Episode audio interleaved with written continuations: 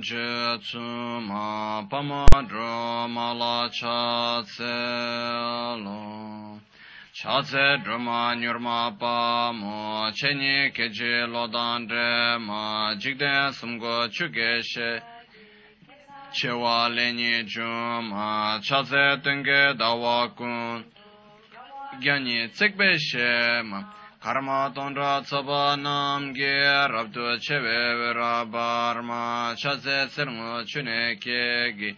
Peme chani nambra ge ma jimba tsindru katub shiwa seba samten choyo nima chaze deshin shebe tsu tor taye nambra gyawa chema malu paru jimba tepe gyawe segi shindu tema chase tutara hun ige dedan chodan Chikden dumbo shabge nende lupa mepa gupa numa chase gyaji mela tsampa longla natso wancho chuma Chumbo rolan trisa namda nechin tsoge dune tuma chase dreche chadampe peke paro truko rabdu chuma yegun yongkyan shabki nende meba drupa shindu barma.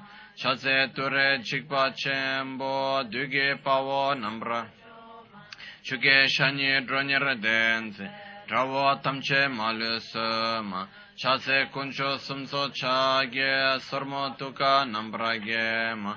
Malu chuge korlo gempe rangi vege tsonandruma Chatserato gawaji pe vige vige drewa pe. Sheba rabshe tutarayi dudan chikde wandu tse ma Chatse sashi kyongwe tso nam tamche gupa. Dronye yongwe yige hongi pompa tamche namba druma. Chatse dawe dimbu ugen genpa tamche shindu barma. rāpe drona opa me le takwa shindu oral se ma.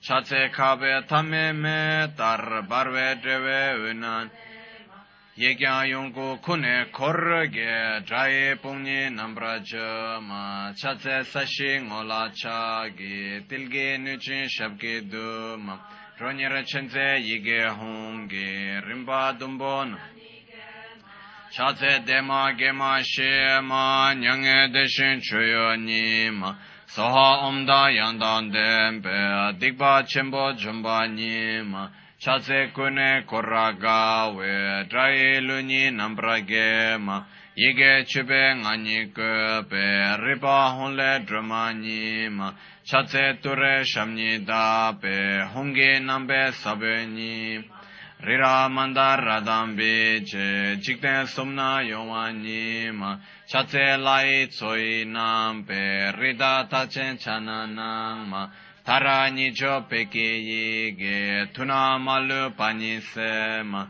chatse lai tsonam gyalpo lada miyam chitema kune gawa jigi tsoda milang imbasema chatse nima dawa gepe chenye pola orase hara nicho tut.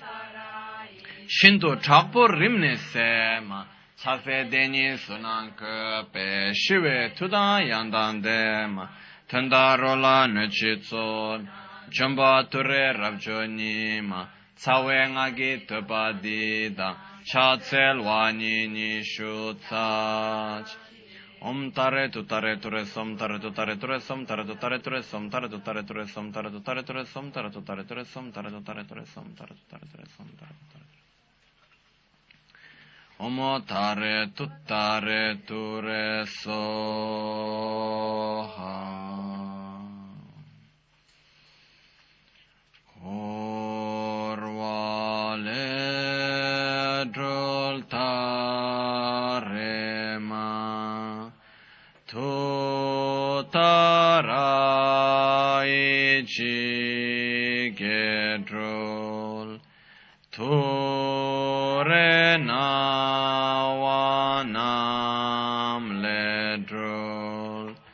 Drolmayum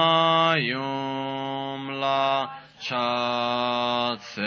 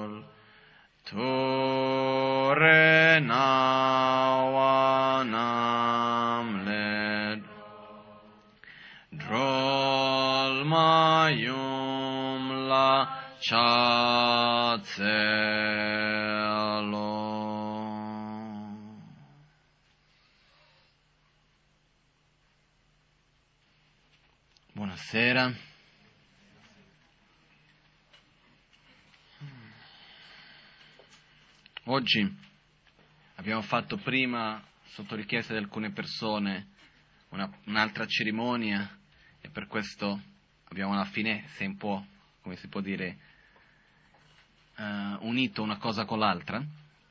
Comunque, io riflettendo, veramente mi viene il quanto, quanta gioia mi dà ogni volta che vengo qua. no? Per una ragione, innanzitutto, la gioia che c'è del poter dedicare del tempo, per poter avere uno spazio nella nostra vita per non solo parlare, perché parlare è una cosa, no? Parlare solo per parlare, sinceramente, è una cosa abbastanza inutile.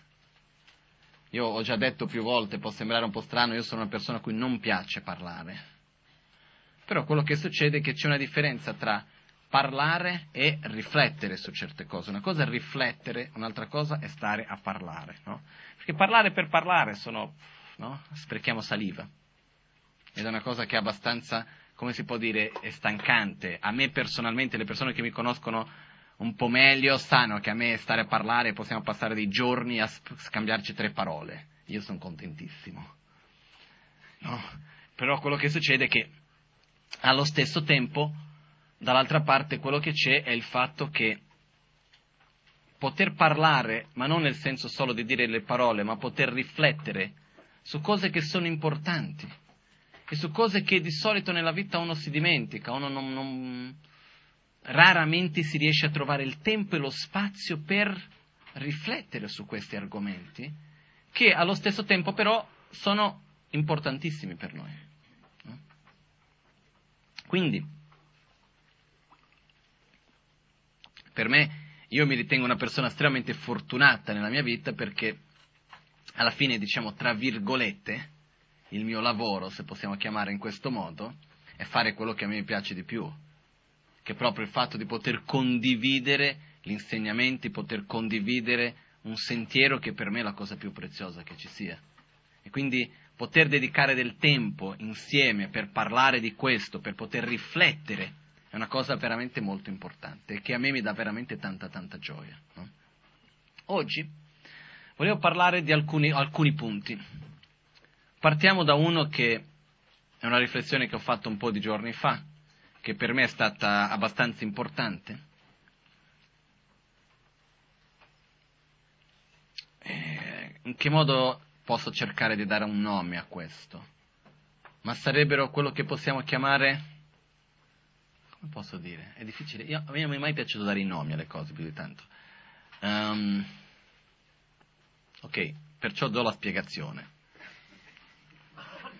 Ehm, la nostra mente abbiamo diversi livelli di pensiero, ok?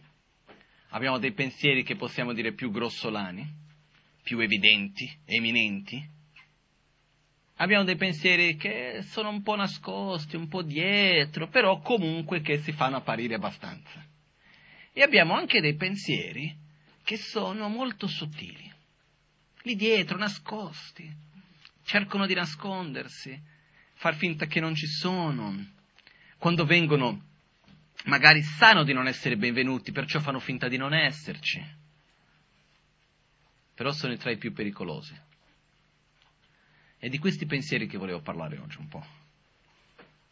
Quello che succede è che spesso abbiamo dei piccoli sentimenti, dei piccoli pensieri lì dietro, nascosti da qualche parte, camuffati, camuffati si dice in italiano, no?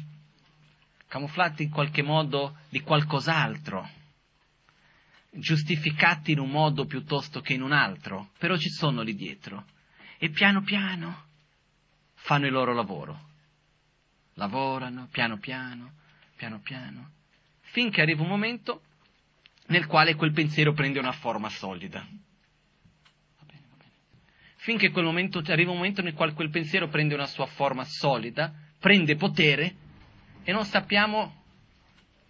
Quindi quello che succede è che questi pensieri, dopo di un po' di tempo, quello che accade è che prendono potere e un giorno arrivano, siamo lì, abbiamo quel pensiero e non sappiamo da dove è nato, come mai è così, come mai abbiamo quel sentimento? Cerchiamo di dare la colpa a una cosa piuttosto che a un'altra e la realtà dei fatti è che non sappiamo giustificare da dove è venuto. E ce l'abbiamo, cerchiamo di togliercelo da dosso e non ce la facciamo. Certe volte avversione verso una persona. A un certo momento abbiamo avversione verso quella persona. Perché? Da dove è venuta quell'avversione? Boh, chi lo sa spiegare? Ma è perché mi ha detto questa cosa in particolare? Direi di no. Non è che non potrei avere questa versione per questa cosettina che mi è stata detta. Ma per quell'altra cosa che è successo? Ma non potrei neanche dire che è per questo. Ma come mai sento questa avversione? Uno cerca di dire, ma non devo sentire questo, non posso sentire questa avversione. Uno cerca di togliersela da dosso e non ce la fa. È come, in un certo modo, una cosa che ce la mola, no? Un boomerang che lo lanci e ritorna è attaccato proprio. E sembra quasi che quando torna è ancora più forte attaccato su di noi certe volte. Questo accade anche col desiderio.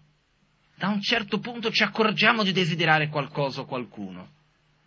E succede che ci chiediamo, ma perché? Ma come mai? Ma, ma, ma da dove viene questo? E non sappiamo spiegare il perché, non sappiamo neanche dire bene. La realtà che cos'è?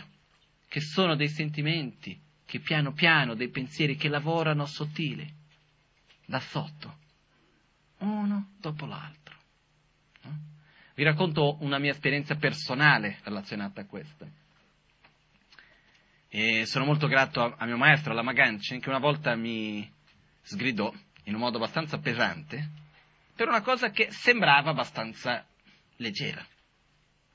Però era un piccolo pensiero di questi tipi che stava nascendo. Lui l'ha vista e me l'ha evidenziato, in modo che io sono riuscito a fermarlo. Però sono questi piccoli pensieri che cominciano a nascere. Quello che succede nel rapporto col maestro discepolo, per esempio il rapporto che io ho con mio maestro con la Magancia, una delle cose più importanti è la totale fiducia e trasparenza. Questo è molto importante. La Magancia è una persona che il concetto di andare in vacanza proprio non esiste ha proprio il concetto di ovunque va deve stare a fare qualcosa per aiutare gli altri, per fare... Non esiste il concetto, ok, sai che c'è, lasciatemi stare per due giorni che devo fare i fatti miei. Non esiste quel concetto.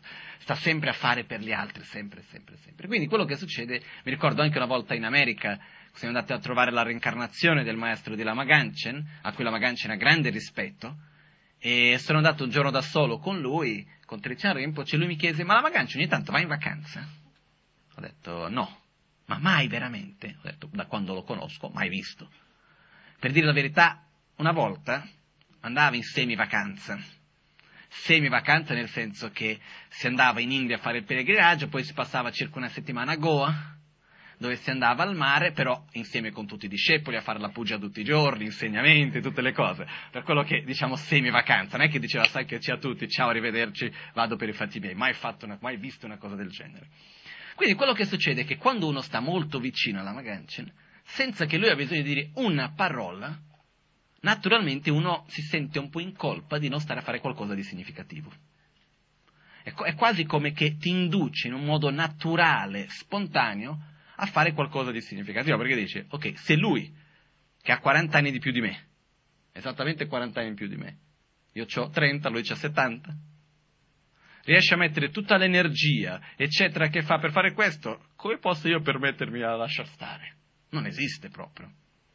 Però, un po' di anni fa, c'è stato un momento nel quale io da un lato sentivo questo e la Magancia non ha mai in nessun momento mi ha fatto sentire in colpa per nulla, assolutamente nulla. E c'è stata una volta che era una delle poche, rare, poche delle rare volte all'anno che io ho un amico che ogni tanto, lui è un amante del cinema e così via, ogni tanto ci vedevamo per andare al cinema. Abbiamo detto, quello era un giorno che ci avevamo fissato per andare al cinema. Ero ad Albagnano, dovevo venire qui. Comunque faccio una lunga storia corta. Il fatto è che io mi avevo organizzato per andare al cinema, non avevo detto alla Magancia vado al cinema. Se l'avessi detto, non avrei mai detto assolutamente nulla. Però perché non l'ho detto? Se vado a osservare indietro, bene. Perché un po' mi sentivo un po' in colpa. Dicevo, ma no, lui è qua, io vado al cinema, così. E in questo modo, in qualche modo, nella mia ignoranza, il fatto di nascondere in qualche modo quello, che non era un dire una bugia, ma era non raccontare la verità, anche perché non c'era bisogno. Però era un modo un po' di togliermi quella colpa in qualche modo, no? Le pazzie che facciamo noi con la mente. Arriva a quel punto, la Magancia viene a sapere, perché c'era tutta una storia adesso lunga, comunque viene a sapere, devo andare al cinema, perché c'è una persona che deve venire con me, e alla fine ho detto, va bene, vieni con me, però sappi che andiamo prima al cinema, che volevo andare al cinema a Melzo prima di arrivare qua. Ho detto, ok, prima andiamo al cinema, poi veniamo qui. Che ho detto, una volta che vado al cinema, una volta all'anno almeno c'è lo schermo bello, eccetera. Quindi venivo qui. E questa persona, era una tibetana, mi dice, no, e a me non mi piace il cinema.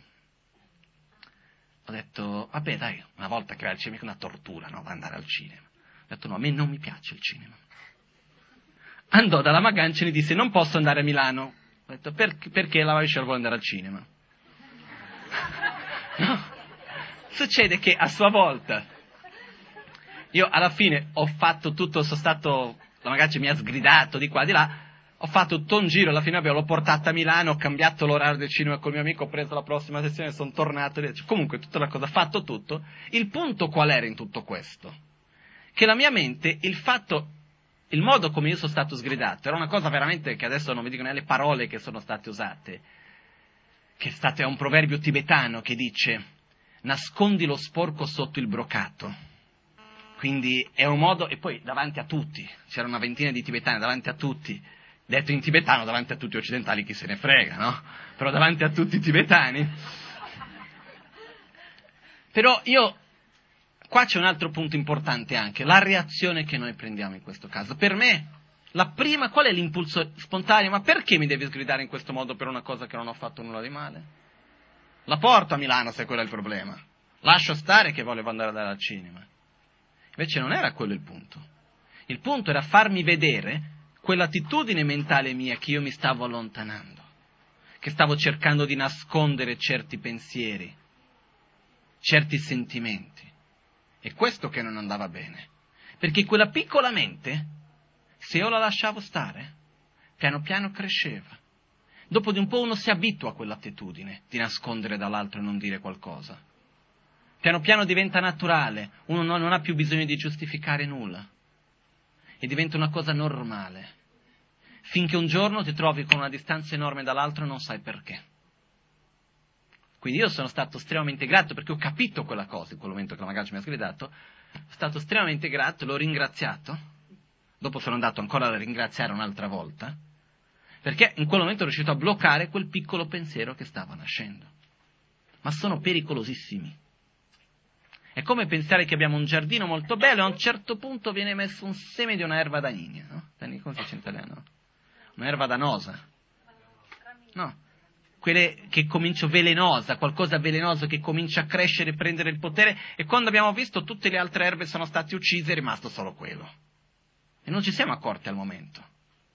Quindi, quello che succede è che abbiamo questi sentimenti, questi pensieri molto sottili, piccoli, piccoli lì dietro, nascosti, che se noi li lasciamo stare, se noi non stiamo attenti a osservarli, a fermarli mentre sono ancora piccoli, Dopo, quando diventano grandi, diventa molto più difficile di fermarli.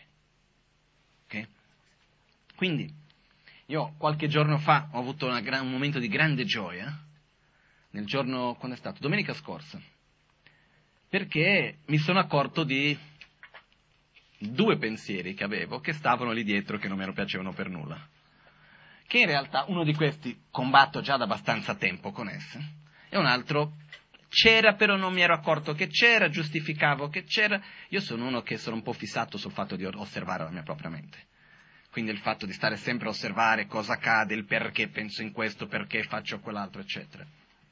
Però ho osservato quello. E nel momento che questi piccoli pensieri hanno una particolarità, che nel momento che li becchi, è un po' che ah, mi hai beccato, cosa faccio adesso? Non so più dove andare. Ormai non posso fare nulla perché mi hai beccato. Quindi c'è bisogno di avere il coraggio, ma per fermarli basta avere il coraggio di guardarli in faccia e dire smettila. Che sto facendo? Sono mica scemo. Se noi facciamo finta che non è nulla, ma no, ma questo sentimento così cosa vuoi che sia? Per esempio, una persona magari che può essere i nostri genitori, un amico, il nostro maestro, chiunque sia, la persona con cui viviamo, nasce, comincia a nascere un piccolo sentimento di avversione. Piccolo piccolo, io ti voglio bene, ti amo. Ma dietro dietro, da qualche parte, c'è una piccola avversione. Che vuoi che sia quella piccola versione? Non vuol dire nulla. Piano piano quella piccola versione cresce, no? Ogni giorno gli diamo da mangiare.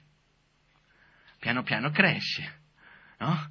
È come il cucciolo che prendiamo a casa di tigre che un giorno ci mangia. Prima è un piccolo cucciolino, che vuoi che sia, non può fare nulla, ma lascialo lì. E un giorno, quando non ci accorgiamo, viene contro di noi. Per questo, magari dicevo, no, ma il mio cucciolo l'ho curato quando era piccolo, è ben addestrato. Invece quello che succede è, questi sentimenti veramente sono molto, uh, non so, c'è una parola che è portoghese, però magari si riesce a capire, subdulo. Si dice anche in italiano? Sono molto subdoli, nel senso che arrivano da dietro, piano piano, senza far sapere però, come ho detto prima, c'è la cosa positiva che una volta che li becchi rimangono un po' spiazzati, non sanno dove andare. Perciò è importante beccarli, è importante avere il coraggio di guardarli in faccia.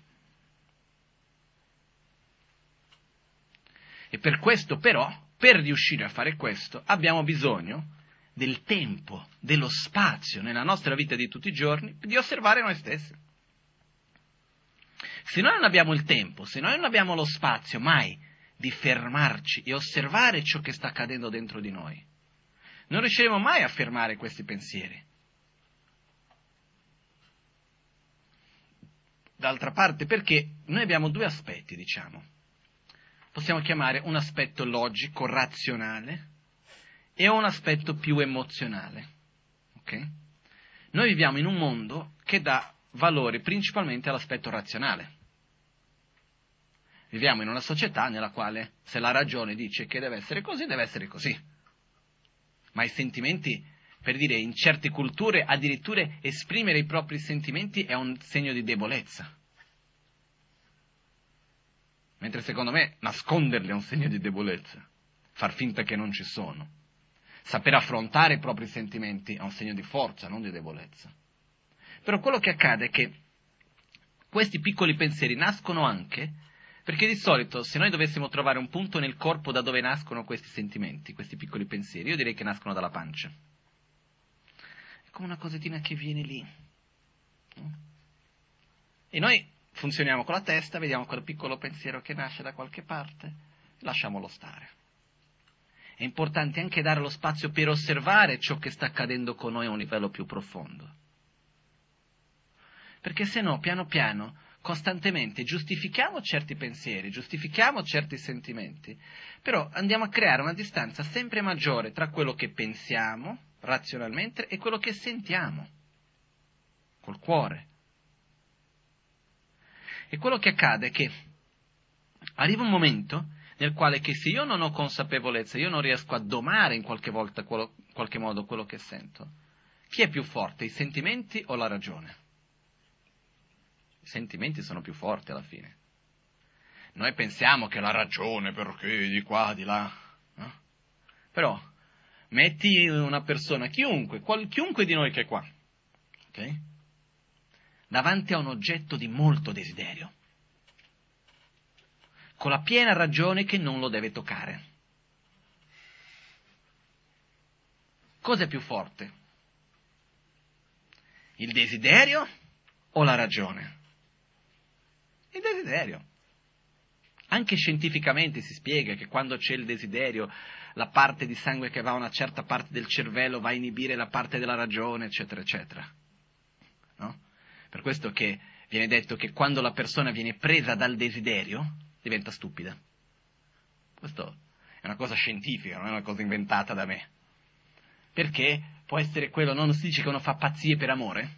Nessuno fa pazzie per amore, fa pazzie per desiderio. Quindi per quello che succede, perché? Perché quando uno è preso dal desiderio, la ragione non funziona più di tanto. Ma in generale non è solo col desiderio, è con la rabbia. Perché avete mai detto una cosa che non, mai, che non, non, non volevate dire, presi dalla rabbia? Successo? Magari una volta. Presi dalla gelosia? Aver fatto qualcosa, detto qualcosa che normalmente seguendo la ragione non avresti mai fatto? Succede. Quindi quello che succede cos'è? Noi agiamo molto, molte volte guidati dai nostri sentimenti, più che dalla ragione. Però dobbiamo cercare di trovare un equilibrio tra i due, guidare i nostri sentimenti con la ragione, ma allo stesso tempo seguire i sentimenti. Non so se è chiaro questo. Nel senso che io ho certi sentimenti, devo essere sincero con me con quello che io sto sentendo. Però non è per questo che devo dare tutto il potere ai sentimenti e dire voglio quello, lo devo avere, no. Perché se poi, anche se ci lasciamo completamente pre- prendere dai sentimenti, cosa succede? A fare quelle stupidate che metà basta. Perciò, riconoscere cosa sentiamo, riconoscere quali sono i nostri sentimenti e allo stesso tempo avere chiarezza della nostra ragione. Quindi cercare di creare un equilibrio tra i due. Però il punto di oggi, più che altro, è principalmente il fatto di osservare questi piccoli pensieri che nascono in due modi, diciamo.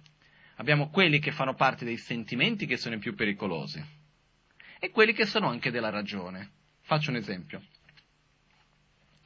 Viene qualcuno e mi dice, guarda che Devadatta è un cattivo che Devadatta era il cugino di Buddha, che era invidioso di lui, che l'ha cercato di uccidere tre volte.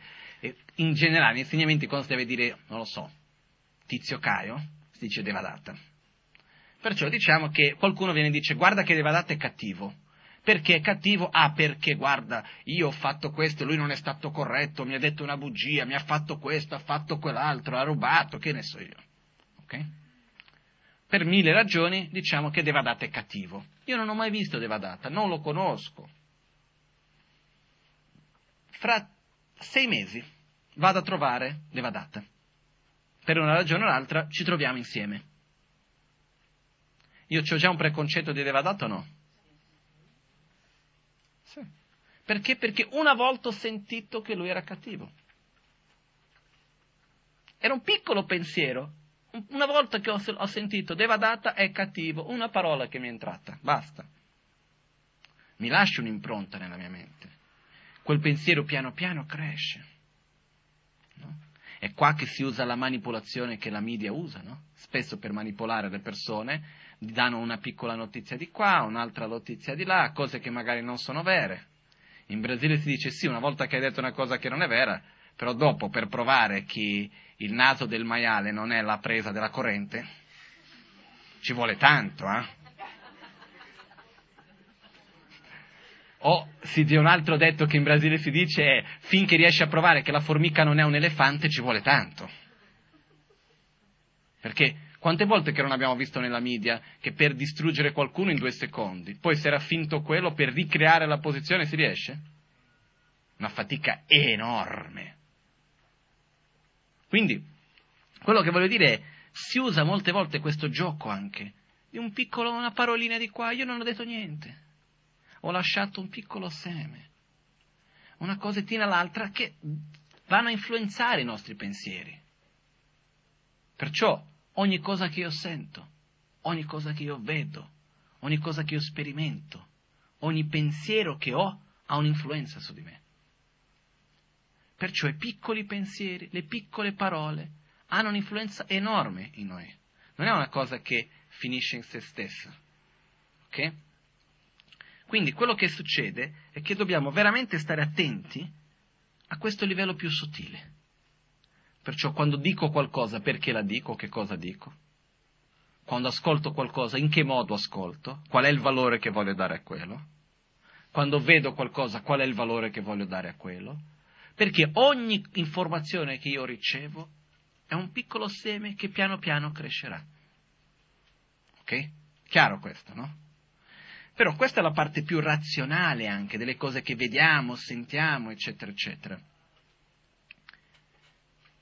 C'è anche la parte emozionale, ci sono anche questi piccoli sentimenti di avversione che poi si accumulano nel tempo, di desiderio, di attrazione, di gelosia, di invidia, ma anche di amore, di compassione, di generosità, di umiltà, di concentrazione, di saggezza. Un pochettino alla volta. Sai, quel piccolo seme di saggezza che andiamo a piantare fa una differenza. Faccio un esempio qualunque. Non c'è nessuna differenza tra me e voi e tra ognuno di noi, in quanto tutti soffriamo. Io soffro. C'è qualcuno qua che non soffre? Ok, se c'è, ci prostriamo. Tutti vogliamo essere felici. Non c'è nessuno che non vuole essere felice. Se c'è qualcuno che dice io non voglio essere felice, ti abbracciamo, ti curiamo, c'è qualcosa che non va. Però quello che succede è che la realtà è, non c'è nessuno che non vuole essere felice. La realtà è questa. E più che altro, ognuno di noi fa tutto ciò che fa pensando che sia il meglio per la propria felicità, guidato però dalla propria ignoranza. Io penso che c'è chi pensa che per essere felice deve fare tanti soldi, c'è chi pensa che per essere felice eh, deve divertirsi il più possibile, c'è chi nella vita per essere felice fa l'artista, c'è chi nella vita per essere felice fa l'imprenditore, c'è chi nella vita per essere felice cerca di fare uh, il uh, religioso piuttosto che chi pensa di non far nulla per essere felice, ognuno ha la sua. Il punto è che ognuno fa quel che fa pensando che sia il meglio per la propria felicità, perciò guidato però dalla propria ignoranza. E questo è uguale per tutti noi, eh? Che è chiaro questo? Ok, questo è un punto, un seme piantato nella nostra mente. Quando vedremo una persona che non c'entra niente con qua fuori, se io, mi, se io faccio la domanda, quella persona è uguale a te o no? Sì. Se prima di quello che avevo spiegato prima chiedesse uguale a te o no? Dipende. Quindi è un piccolo seme, più volte io vado a riflettere sul fatto che siamo tutti uguali, più riesco a sviluppare equanimità dentro di me, che è uno dei sentimenti più belli che ci possa essere. Però il fatto è, nello stesso modo che abbiamo dei piccoli pensieri che sono distruttivi dopo e che vanno a crescere, possono anche crescere e coltivare dei buoni pensieri, dei pensieri positivi, che dobbiamo per questo meditare, familiarizzarci con questi concetti. E sono dei piccoli, è qualcosa di molto sottile che piano piano cresce. Con questo però non è che ci siano molti metodi tecnici da fare, eccetera, eccetera. La cosa più importante è sviluppare, diciamo, quello che viene chiamato in tibetano Jempa Sherchi, che viene chiamato la memoria e la consapevolezza. La memoria e consapevolezza vuol dire avere memoria dell'obiettivo che voglio raggiungere, avere chiarezza di qual è il mio obiettivo, cosa voglio raggiungere. Per esempio, io interiormente chi voglio essere? Io personalmente voglio essere una persona senza rabbia, senza gelosia, senza invidia, senza arroganza, con, con, amore, compassione, generosità, umiltà. Io voglio star bene con me e con gli altri, indipendentemente di dove vado, con chi sono, in quale situazione mi trovo. Questo è quello che io voglio essere. Però, questo è il mio obiettivo. Quindi avere la memoria vuol dire avere chiarezza di qual è l'obiettivo, non dimenticarsi l'obiettivo. Consapevolezza vuol dire aver chiarezza di dove sto andando. Perché è come se io devo andare, che ne so, da qui ad Albagnano, Lago Maggiore. Comincio a prendere la macchina, questo mi fa ricordare una volta un amico nostro, che una volta viene da Albagnano e ha detto, ma che ora sei partito? Ma non mi ricordo, erano circa più o meno 5 ore ci ha voluto per fare un viaggio che di solito ci vogliono un'ora e mezza, no? Ho detto, ma come mai? Ah no, io mi lascio portare dalla strada. Sono passato per questa città, quell'altra città, e qui e lì, e lui era contento, ah, mica c'era problemi. Spesso va dall'Italia all'Inghilterra in macchina anche, no? E ha chiesto, ma quante ore ci vuole? Dipende. Dipende dove mi porta la strada, no? Quindi è questo, per dire, uno ha chiarezza di dove vuole arrivare, però magari manca un po' di consapevolezza di dove sta andando, no? Quindi l'esempio è, se io ho chiarezza che voglio arrivare ad Albagnano, questa non me la dimentico, però se mentre sto andando vedo che c'è un posto bello, una città che mi piace il nome, e vado in quella direzione, cosa succede? Mi perdo. Ma più che altro, se io mentre sto andando non mi accorgo dove sto andando in quel momento, posso arrivare completamente da una parte diversa. Non so se è mai capitato a voi di pensare di fare una cosa e alla fine star facendo un'altra ho chiarezza di quello che voglio, ma non ho consapevolezza di quello che sto facendo.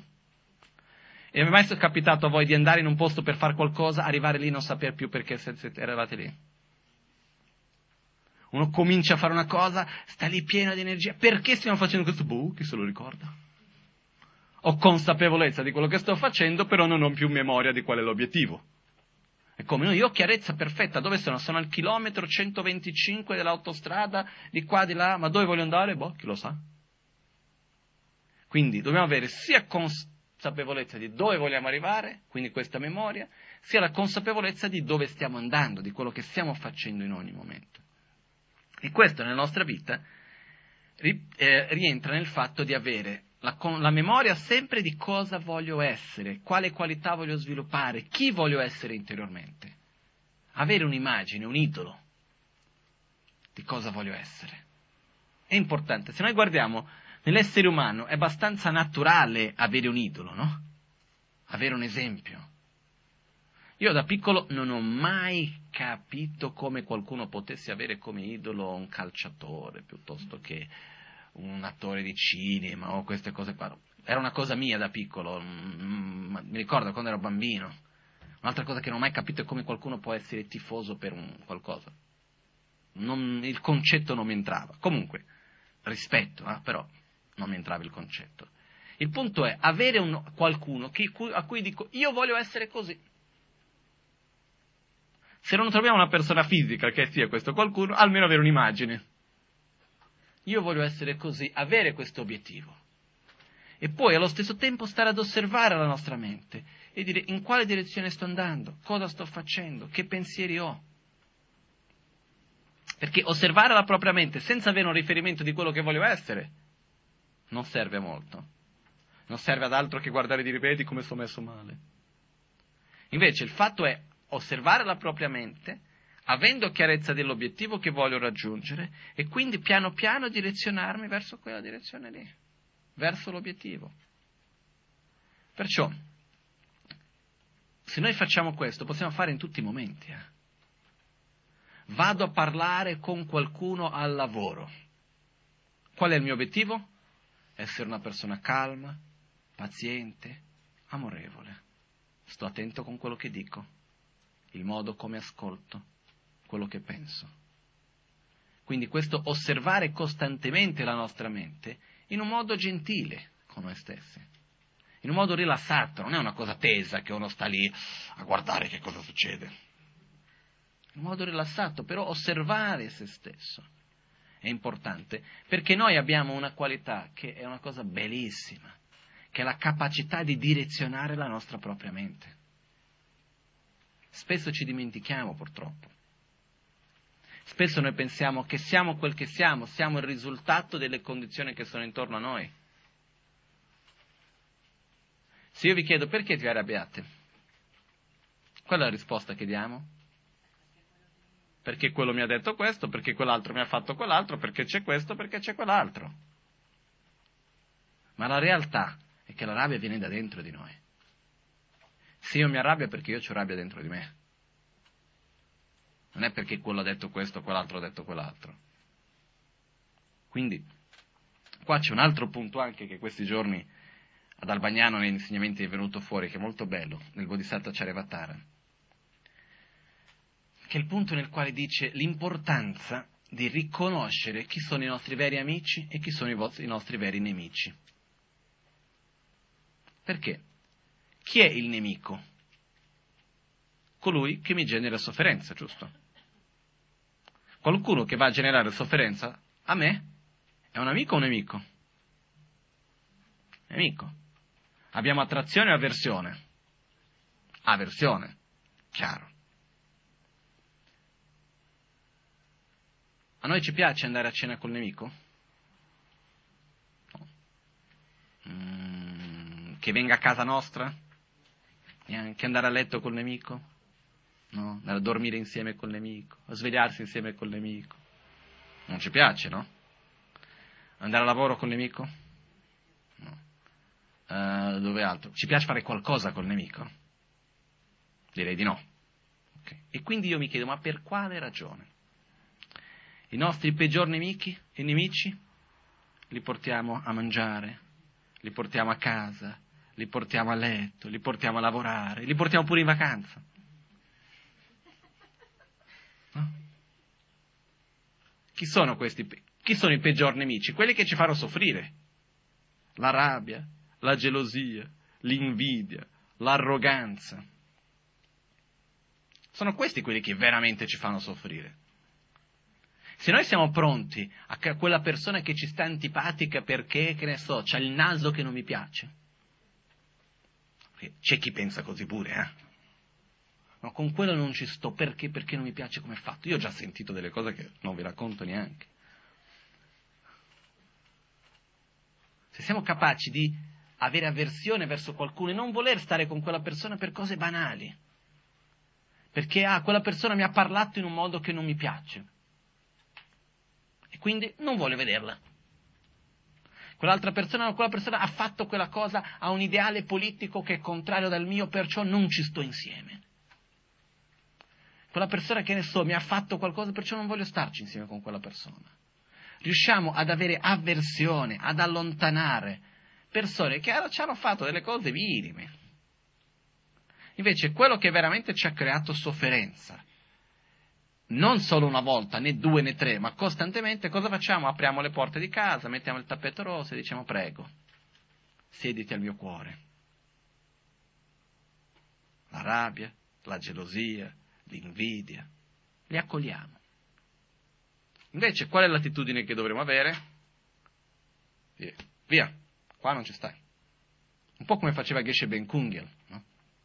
Geshe Ben Kungel prima di diventare monaco era un personaggio, a me piace tantissimo, uno dei miei idoli, Geshe Ben Quingel. Lui prima di diventare monaco era un, uh, una sorta di mafioso tibetano, no? Che non era proprio mafia, ma erano più che altro, diciamo, questi gang che facevano rapine, cose di questo genere. E lui veniva da questa regione del Tibet che, dove si dice, uomo che non sa uccidere un altro uomo non è un vero uomo, sono molto tosti, così, eccetera. È una regione che si parla poco, però piuttosto si toglie via la, la, il coltello, se non si discute molto, piuttosto si finisce a coltellate, ma fin d'oggi è così, eh? Un po' come il nord-est del Brasile anche.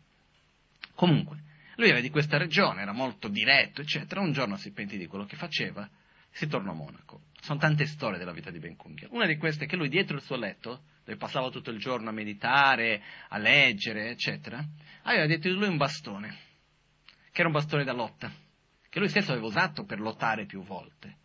Lui ogni tanto prendeva questo bastone e diceva, eccoci qua, vieni qua, no, stai fermo, non venire da me che io sto più forte di te, eh? Preparati, sei sicuro di voler venire qui? E si metteva a litigare, no? Come se stesse per cominciare una lite con qualcuno, proprio una lotta fisica quasi. La gente lo guardava, non c'era nessuno, era da solo. Ma che sta a fare questo? È un po' fuori di testa pensarlo. No? Cosa faceva Ben Kungel? Quando vedeva che la rabbia stava per venire, o la gelosia o qualche sentimento sbagliato, prendeva il bastone e diceva no, tu qua non entri. Tu pensi di prendere il potere su di me, non te lo lascio fare. Sono io più forte di te, tu qua non ci stai. E aveva questo modo un po' teatrale di essere, che era il suo modo di esprimersi. No? E che per lui funzionava molto bene.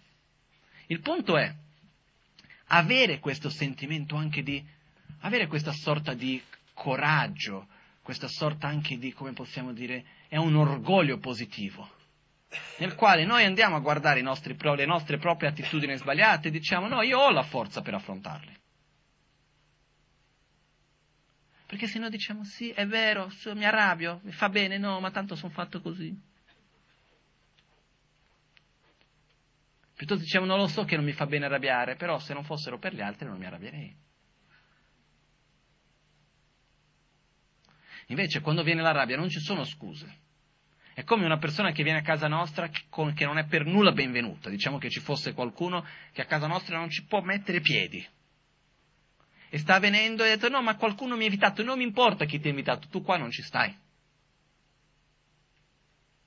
La rabbia arriva e dice no ma io lo so che non dovrei essere qua, che non ti piace, però guarda la colpa non è mia, la colpa è che qualcuno ha fatto qualcosa, mi ha invitato a venire. Non mi importa chi ti ha invitato, rabbia, tu qua non ci stai.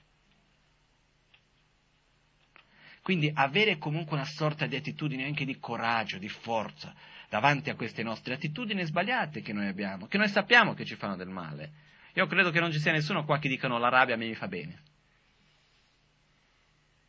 Chiede a qualunque bambino, ti piace arrabbiarsi? Tutti diranno di no. Però, quando chi noi sentiamo che è più forte? La nostra volontà di non arrabbiarsi o la rabbia? Chi è più forte? Come noi lo viviamo? La rabbia purtroppo. Quindi dobbiamo generare la forza contraria e dire no, io sono più forte, tu qua non c'entri. Ce la faccio ad affrontarti. La determinazione, questo anche è un po' come quel piccolo seme che abbiamo parlato prima, di quel piccolo pensiero che va creando la forza. Poi magari la prima volta la rabbia entra, noi diciamo tu qua non ci deve essere, cominciamo a litigare, lei si ride in faccia e gli rimane. Una prossima volta, piano piano, con, cominciamo a riuscire a farlo andare via più presto finché arriva un punto che lei cerca di entrare nella porta, noi siamo lì a spingere la porta, finché una volta riusciamo a chiuderla completamente, finché arriva un punto nel quale appena sentiamo l'odore, il rumore della rabbia che sta arrivando, già riusciamo a mandarla via. Però dobbiamo avere questa determinazione di porci davanti a questi sentimenti. Dire io ce la faccio. E addirittura si usa il concetto della rabbia stessa per eliminare la rabbia. Perché che cos'è la rabbia? È il sentimento di distruzione verso ciò che noi crediamo che sia la causa della nostra sofferenza. È quello. Io credo che questo bicchiere mi causa sofferenza, cosa faccio col bicchiere? Lo butto. Non lo voglio. Io vado a generare avversione verso chi e cosa. Ciò che io credo che siano le cause della mia sofferenza. Però se vado ad analizzare veramente bene, ad osservare più dettagliatamente, che cos'è che mi fa soffrire? Le persone, le situazioni che io vivo o il mio modo di vivere queste cose? I miei sentimenti come la, l'egoismo, l'attaccamento, la mia propria rabbia, la mia ignoranza, eccetera, eccetera. Che cos'è che mi fa soffrire alla fine? Io credo che siano i miei sentimenti interni. È chiaro che qualcuno può venirmi con degli esempi difficilissimi, no? Ma cosa succede quando qualcuno uccide di qua e di là? Ok, piano piano. Cominciamo con quelli più semplici, che ci lamentiamo quotidianamente. Poi, qui casi estremi una, si, può, si affrontano allo stesso modo, però prima si cominciano da quelli piccoli. Perciò, anche questo c'è un altro punto che è importante in tutto ciò che mi sa che settimana scorsa abbiamo già parlato di questo, però io certe volte mi confondo un po' cosa ho detto dove. Uh, un'altra cosa che è importante in questo è il fatto di saper affrontare le difficoltà con coraggio. Cosa succederebbe se un guerriero dovesse andare in guerra con paura di prendere una botte? Andrebbe? Uno che è un soldato che va in guerra e dice no ma sai io sono delicato. Andrebbe in guerra? Uno che va a fare il marinaio, che non può toccare l'acqua? E neanche vedere l'oceano? Non va a fare il marinaio, no? Quindi quello che succede è, dal momento nel quale io vado ad affrontare una situazione, è importante anche essere consapevole delle difficoltà che comunque andrò ad affrontare. E non essere troppo delicati, che noi sempre di più, purtroppo, nella società nella quale viviamo, siamo diventati di un delicato proprio all'assurdo. Peggio delle rose, non lo so. Io mi ricordo sempre, per me è stato un esempio, quando sono andato in Tibet, parlavo con uno degli attendenti del mio maestro, eh, che viveva dove c'è la casa del mio maestro, che è l'abate del monastero, anche la casa sua, niente di granché, eh? dove il, la sua stanza proprio niente di granché. C'è un vetrino qualunque, a fianco c'è un, c'è un piccolo cortile e in una parte di questo cortile c'è una sorta di un tetto e hanno messo una, una, copertura fatta di un legno tipo strucciolato, una cosa proprio leggera, dipinto e una sorta di porta con un tessuto sopra, piene di buchi, gli spifferi passano e come. E uno, il suo attendente vive lì, no? dorme lì. Io sono andato, ho visto quella stanzina lì, ho guardato, gli ero chiesto, scusi, ma all'inverno non fa freddo qui? Ha detto sì. Detto, quindi? Non capiva la mia domanda. Ha detto, e tu non hai freddo? Ha detto, sì, ho freddo. È inverno, ho freddo. Non capiva la mia domanda. Come, quante volte che l'altro giorno proprio una persona mi fece un commentario, ma come facevano a vivere qua una volta senza riscaldamento? Si viveva senza riscaldamento, punto e basta. Inverno fa freddo, estate caldo. Strano, no? C'è gente che rimane indignata, ma fa troppo caldo. Estate, caldo. Inverno, freddo.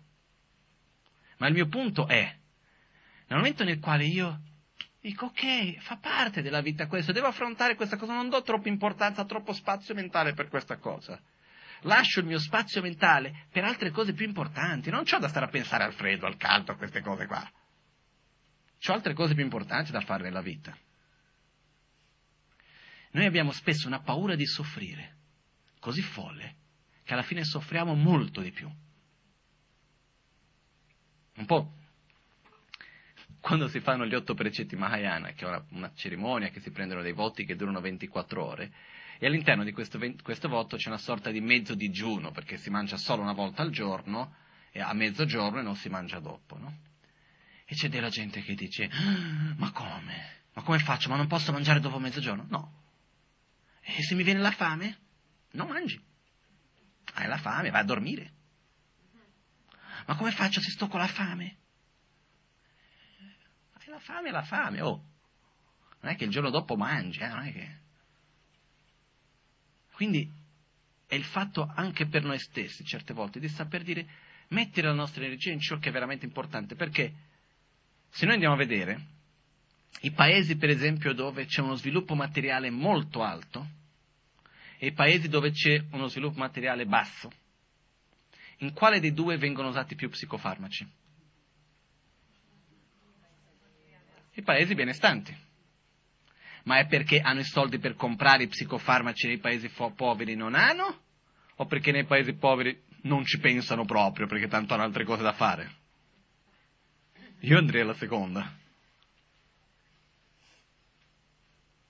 No? Io, è come in Brasile, qua, qua in Italia è un po' diverso perché la differenza sociale non è così chiara come in Brasile, no?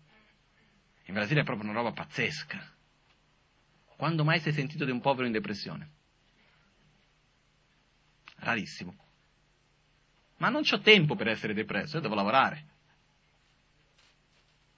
Quando le cose vanno tutto bene, non abbiamo nulla da lamentarci in realtà. Da mangiare abbiamo bene abbastanza, abbiamo un posto sano dove stare, va tutto bene, però comunque siamo insoddisfatti, quindi da qualche parte dobbiamo buttare la nostra insoddisfazione. Qualcuno e qualcosa deve essere la colpa, deve essere colpato per la mia infelicità. Io mi ricordo benissimo una volta in India, che per me è stato uno degli esempi. Io ero ragazzino, parliamo del 95. E quando facevamo questi viaggi in India con la Magancia, pensi più o meno una cinquantina, sessantina di persone di diverse parti del mondo, quindi classi sociali diverse, culture diverse, età, età diverse, eccetera, eccetera. Arriviamo a un albergo. Ad alcuni è troppo bello per me, ad altri non è bello abbastanza io con questo non ci sto in camera, io con quello un altro non ci sto in camera. Quindi ogni volta, finché non si riusciva a sistemare tutte le camere, le cose, un paio d'orette si passavano più o meno. Uno, un'ora proprio se andava bene. Una volta succede che abbiamo fatto un incidente in pullman, un incidente abbastanza brutto, nel quale la segretaria della Magancia si è rotto il braccio in sette parti, c'è stato la Magancia stesso ha perso un dente, è stato abbastanza brutto l'incidente, diciamo. Però succede che dopo questo, tutto questo incidente, sono state tre cose che ho imparato in questo incidente. La prima cosa, viene l'incidente tutto lì, io avevo sbattuto la testa, c'era una porta di vetro, ero seduto con le gambe incrociate, nel primo posto, sono volato su questa porta di vetro, per fortuna la porta è caduta e non è rotto il vetro. Esco un po' così dal pullman Appena esco, eravamo lontani dalla città, guardo in alto, ho visto il cielo stelato più bello che avevo mai visto prima. E sono rimasto lì a guardare e cercavo di far vedere alle altre persone quel cielo e nessuno mi dava importanza. E dicevano, ma come, non, come vuoi guardare il cielo in mezzo a questa circostanza? Cioè, perché non puoi goderti il cielo in mezzo a questa circostanza? Che l'incidente è una cosa, curiamo tutto quello che c'è da curare, però guarda il cielo quanto è bello, no? Quindi anche questo di saper vedere le cose belle, saper godersi le cose, anche una cosa una cosa, un'altra cosa un'altra cosa. Io sto lì, che bello che il cielo, è bello il cielo, me lo so godere, anche se sono in mezzo all'incidente. L'altra cosa è stato che, finito questo, scendiamo dal pullman, io vedo un liquido che comincia a cadere, che cadeva da sotto il pullman. Odore tipo di benzina. Mi sono chiesto, non sarà mica tanto sano stare sul pullman, no? Quindi vado, chied, parlo con l'autista, quelli lì, e vedere, ma questo può essere benzina? Sì, di quelle persone, dai, cerchiamo di, veloce, veloce, usciamo dal pullman veloce, perché se quello è benzina è peric- c'è un pericolo veramente di prendere fuoco. La gente, no, la mia, non trovo la mia borsa. Dice, ma lascia stare, non trovi la tua borsa. Invece c'è l'attaccamento. Per fortuna non era benzina, era diesel che non esplode, di qua, di là, ok. Ma la cosa che volevo raccontare più che altro è che arrivati in albergo, dopo tre ore, non lo so, una lunga storia, io ho visto l'albergo da fuori, ho detto, mm, qua ci vorrà tanto perché l'albergo è abbastanza brutto. Ho detto, faccio con calma, io tanto dove mi mettono io ci sto. Esco con calma dal pullman, arrivo nella reception, tutti già in camera. Ho detto, e che è successo? Non c'era l'acqua. Non è che non c'era l'acqua calda, che era normale in India, non c'era l'acqua proprio. Dopo una certa ora, l'ora che siamo arrivati, non c'era l'acqua. Hanno portato dei secchi con un pochettino d'acqua, basta. Le camere erano da cinque, almeno. Arriviamo lì in un posto proprio brutto. Nessuno si è lamentato né prima né durante né dopo. Io mi sono messo a guardare ho detto, e come mai? E l'unica spiegazione che ho trovato è detto, c'ho già un problema troppo grande, quindi le piccole cose non importano più. Se noi osserviamo la nostra vita, quando abbiamo un grosso problema, le piccole cose fanno effetto o no? Chi se ne frega? Invece quando non abbiamo un vero problema, ogni piccola cosa diventa un problema. Perché la realtà è che la insoddisfazione viene da dentro di noi. E però noi non essendo consapevoli di questo cerchiamo sempre un qualcosa, un qualcuno sul quale puntare il dito e dire che è la colpa della nostra sofferenza. Perciò è molto importante il fatto di saper accettare che nella nostra vita ci sono problemi, ci saranno problemi, d'inverno fa freddo, d'estate fa caldo. Quando non si mangia si ha fame. È normale. Io so che magari se mangio quella cosa mi viene il mal di testa, c'ho il mal di testa, punto. Certe cose, non dare troppo peso, perché più importanza diamo, più andiamo a far aumentare queste cose. Un po' come l'esempio che una volta mi, ha dato la Maganci che dice la malattia è come un palloncino sgonfio. La preoccupazione, la paura, l'ansia che andiamo a creare è come andiamo a gonfiare questo palloncino. Nello stesso modo è con tutte le altre cose della vita che abbiamo, con i problemi vari, eccetera, eccetera. Non voglio dire che dobbiamo passare, fare, è inferno senza riscaldamento con la finestra aperta, perché dovete passare il freddo? No. Se io ho il modo come evitarlo, meglio per me. Ma senza farmi troppe storie, senza farmi troppe preoccupazioni, troppi problemi perché c'è di qua, perché c'è di là. Mettere la mia energia in ciò che veramente ha significato. Ma uno dei problemi, innanzitutto, è che spesso non sappiamo cosa fare nella vita, non sappiamo dove mettere la nostra energia. Quindi alla fine mettiamo la nostra energia semplicemente a cercare di non soffrire. Però come? Cercando di eliminare ogni piccola cosa che pensiamo che siano le cause della nostra sofferenza, mentre la vera causa della nostra sofferenza la portiamo a casa. Apriamo il nostro cuore e diciamo prego, vieni qua. La stiamo a giustificare ogni giorno, la gelosia, mica è colpa mia che sono geloso. Sei tu che hai comprato la macchina che io volevo. Se tu non avessi comprato quella macchina non sarei geloso di te, giusto? Quindi, il desiderio, mica è colpa mia che hanno fatto quella cosa così bella. Se non l'avessero fatta non avrei il desiderio. L'avversione, se tu non mi avessi detto quelle parole io non avrei avversione di te. Quindi noi cosa facciamo? Andiamo, accogli- andiamo ad accogliere questi sentimenti come se loro non, fosse, non ci facessero nulla. Tanto la colpa non è dei sentimenti che abbiamo, è delle situazioni che viviamo intorno a noi.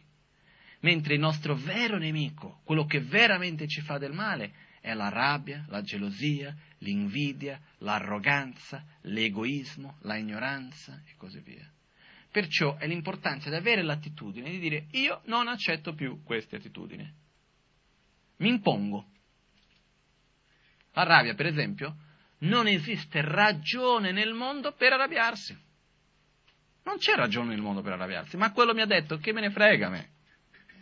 Con la rabbia riuscirei a risolvere qualcosa? No, e quindi perché ti deve arrabbiare? Ah, ma perché mi ha fatto soffrire? E, vabbè. e tu pensi di soffrire di meno arrabbiandoti? No. Pensi di riuscire a risolvere qualcosa? Neanche. Mi hanno graffiato la macchina, ti arrabbi? Perché con la rabbia si va a pulire, si toglie il graffio? No. Se io mi arrabbio perché mi hanno graffiato la macchina, cosa succede? Mi porto il graffio della macchina a casa, a pranzo, a letto. Mentre invece quello che succede è il fatto di capire non ci sono, avere una determinazione interiore forte, nella quale io dico io non voglio più dare spazio a questi sentimenti, a questi pensieri. Punto, finito. Non ci sono scuse. È facile. No. È come per dire, io quella persona non voglio più parlarli, non voglio più vederla davanti a me. Quando la persona arriva e dice, buongiorno, prego, viene. Perché non abbiamo ancora la forza e il coraggio di affrontarlo, non abbiamo ancora i mezzi per farlo magari. Però Andiamo piano piano, nello stesso modo come abbiamo visto oggi all'inizio, che ci sono quei pensieri che piano piano prendono forma e prendono potere, possiamo anche creare questi piccoli pensieri. Per esempio quello di affrontare i nostri veleni mentali dicendo io questo non voglio, vederli come dei veri nemici. Quindi questo fa una grande differenza per noi. Ma è proprio avere questa determinazione.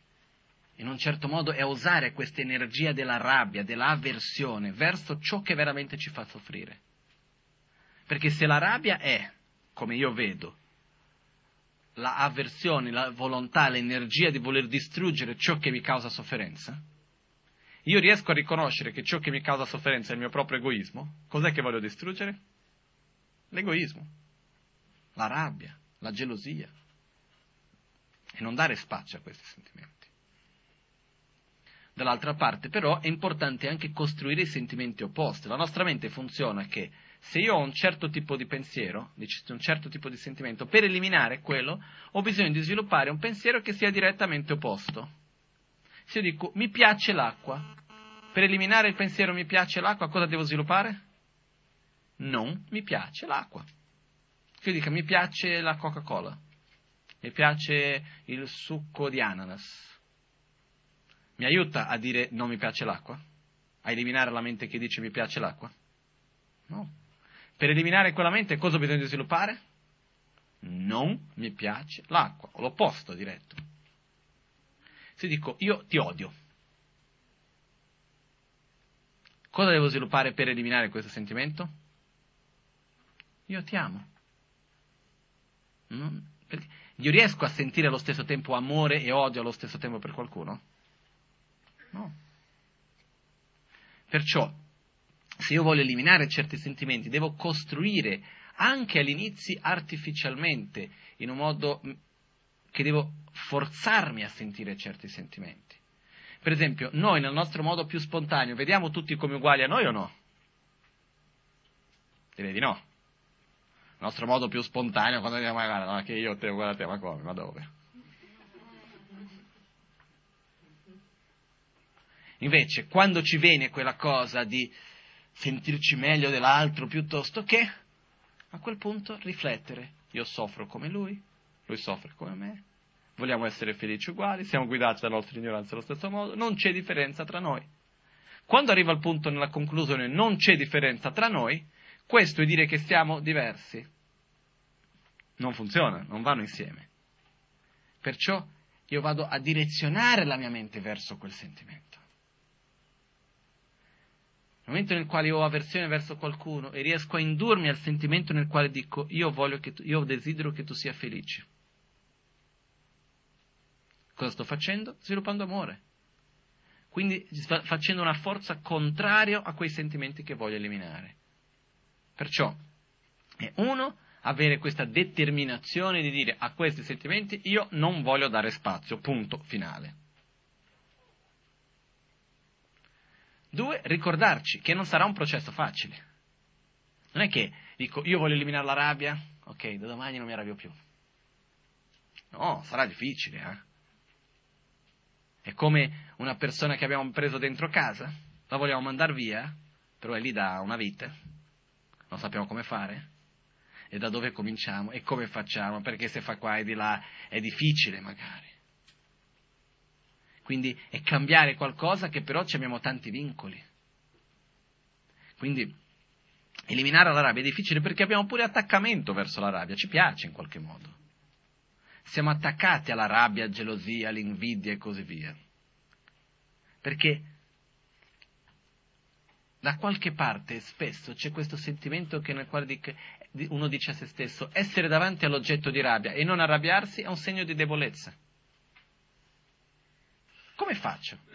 Chi devo essere io davanti alla rabbia senza arrabbiarmi, senza, davanti all'oggetto di rabbia, qualcuno che mi fa del male? Se qualcuno viene e ci sputta in faccia e uno non si arrabbia, non sviluppa nemmeno avversione. Nel mondo normale di vedere che cos'è un debole o un forte? Debole. In realtà c'è una forza incredibile. La violenza è uno dei, segni di, di debolezza più, al, più forte che c'è. La debolezza fisica, mentale, verbale. È uno dei segni più forti, più grossi di debolezza che esiste. Perché quando uno agisce con violenza è perché non sta bene, non sta bene con se stesso. Perché ha bisogno di vedere la sofferenza nell'altro per sentirsi meglio. Ha bisogno di togliere l'altro di mezzo per poter imporre se stesso è un segno anche di una mancanza di autoestima pazzesco. Io questa volta in Brasile ho parlato a lungo di questo quando sono andato, stato chiamato dalla segreteria di sport a parlare ai capi delle tifoserie di calcio? Dove c'è tanto problema di violenza, eccetera, eccetera. E il punto, uno, tra uno dei punti principali è proprio questo, la violenza è, un, è una vera debolezza. Perché se io sono forte, io non ho bisogno di imporre la mia forza, io sono quel che sono. e sto bene con la mia forza. Sono fiero di me. Io posso camminare con la testa in alto. Se io per sentire la mia presenza, per sentire mi essere fiero di me stesso, ho bisogno di buttare giù un altro, vuol dire che sono veramente debole. Quindi la violenza è un segno di debolezza nella nostra vita. Perciò dobbiamo riconoscere questo, riflettere su questo e in questo modo eliminare queste abitudini che noi abbiamo.